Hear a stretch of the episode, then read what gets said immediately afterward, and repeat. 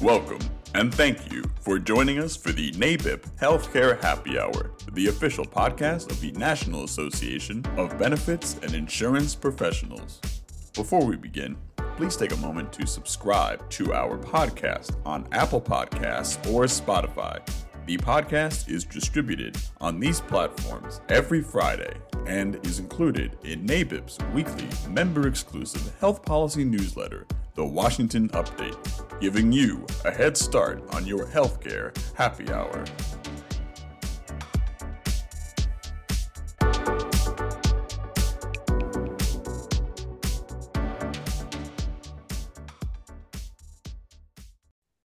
Good morning, afternoon, or evening, depending on when you're listening, and welcome back to NABIP's Healthcare Happy Hour podcast.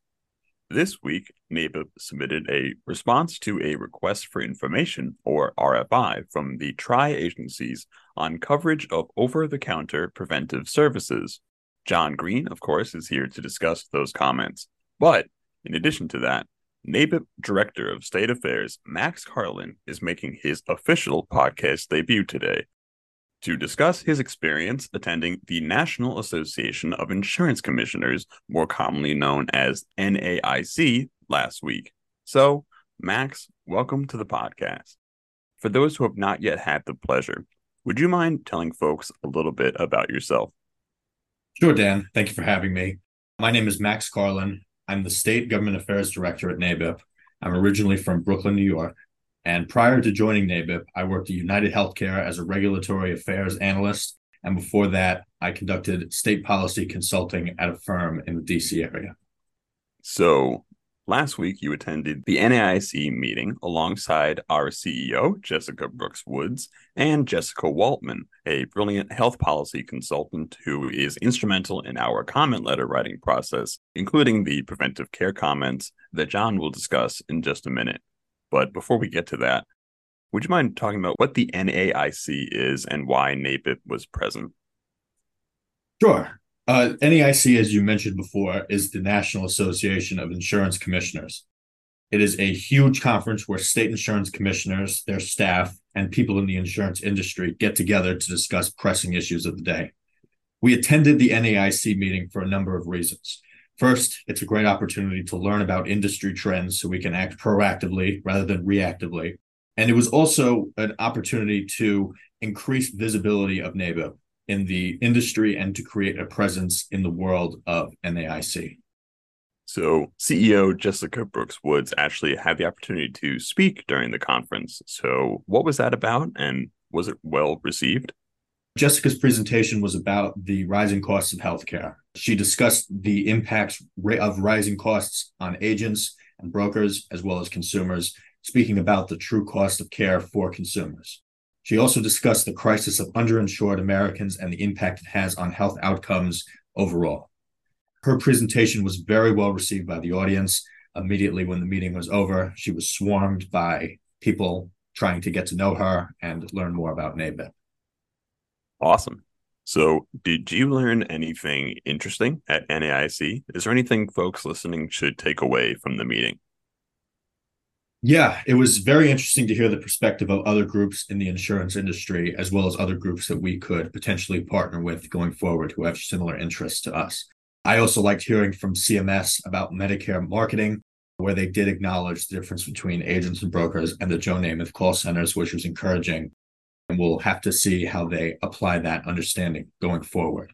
I hope everybody listening knows that this is a big step for NABIP and our advocacy efforts going forward, as well as how impactful Jessica's presentation and presence was for NABIP's image and standing in the insurance community.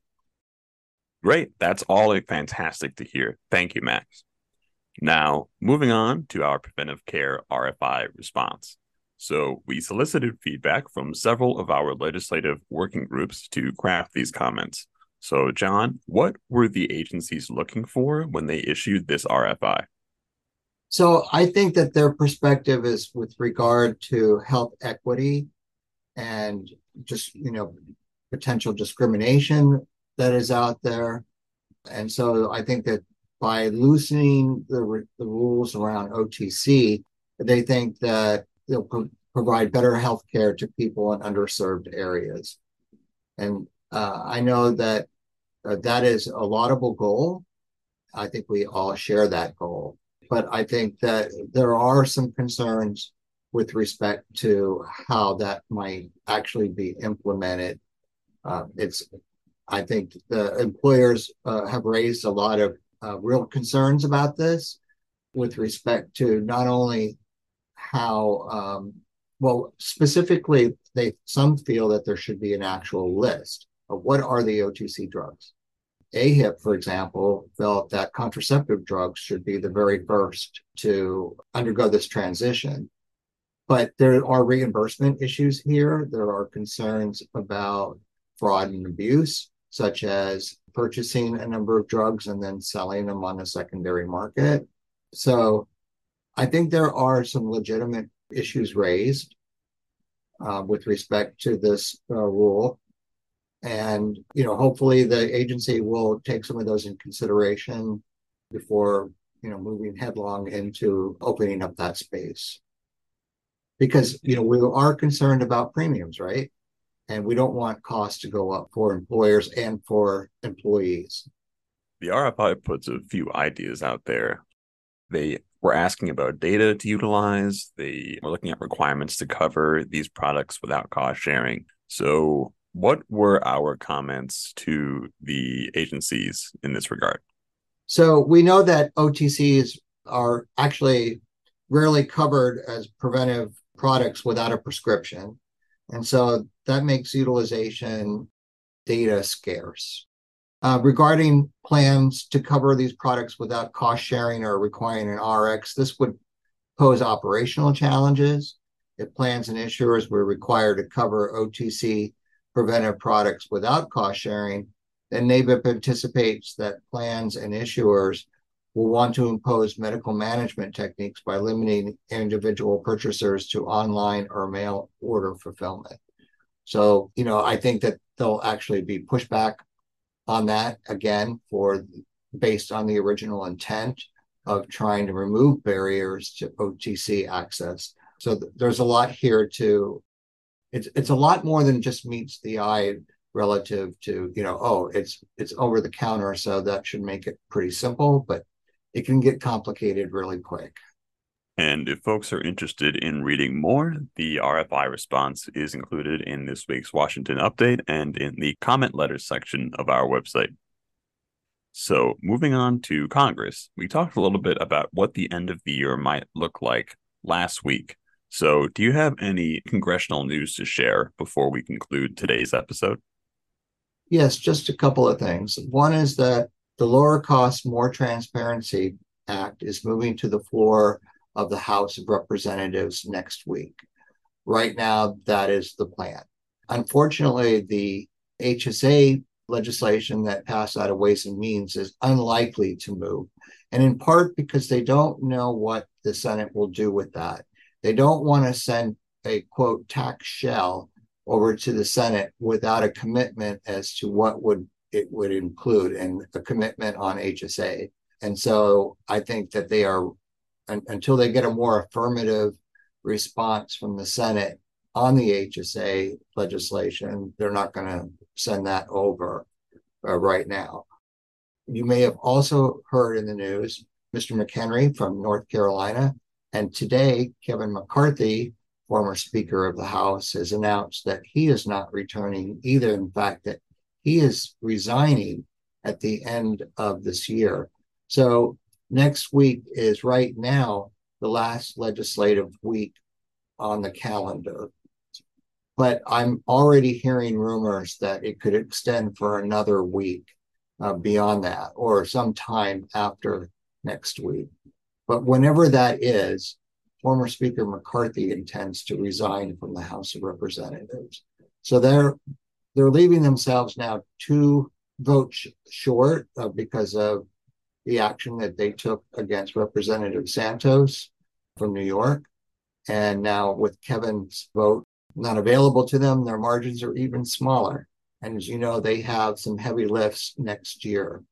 So I think that they have some agreement on NDAA, which is a defense related bill, and on the Support Act, which is an opioid legislation that provides a lot of services and supports on opioid abuse, that they'll extend that. But that's it in the way of healthcare. And everything else will be largely kicked over into next year. I think that the telehealth is safe through 24, but you know everything is getting kicked into next year.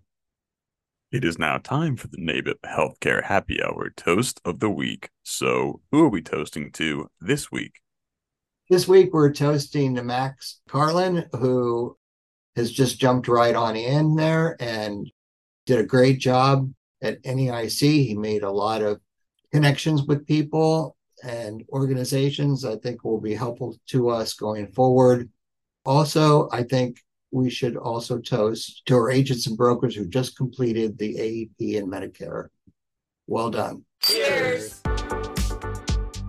Thank you for joining us for NABIP's Healthcare Happy Hour, the official podcast of the National Association of Benefits and Insurance Professionals. For more information on NABIP's government affairs efforts or to become a member, visit nabip.org.